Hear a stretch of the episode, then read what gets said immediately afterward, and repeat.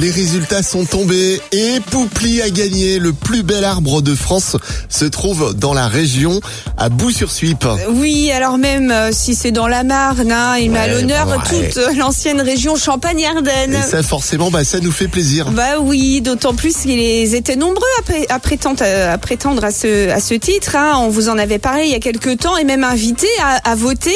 Poupli est donc officiellement le plus bel arbre de France du haut de ses 37 mètres et ses 300 ans. Le fameux euh, peuplier noir fait donc la fierté de toute la région. Et tout ça, c'est grâce à toi, Aline, puisque tu, il a gagné d'une voix. Donc, euh, c'est c'est ton vote qui a compté. N'importe quoi. Je plaisante, bien sûr. hein.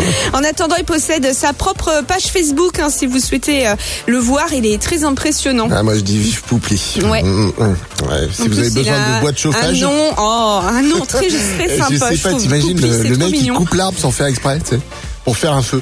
C'est- C'est ça, Non. C'est un feu en or, tu sais. Ouais, ouais, non mais 300 ans. Ah bah oui, ça se respecte. Oui. Tous les matins, Alex et Aline réveillent les Ardennes. De 6h à 10h, bonjour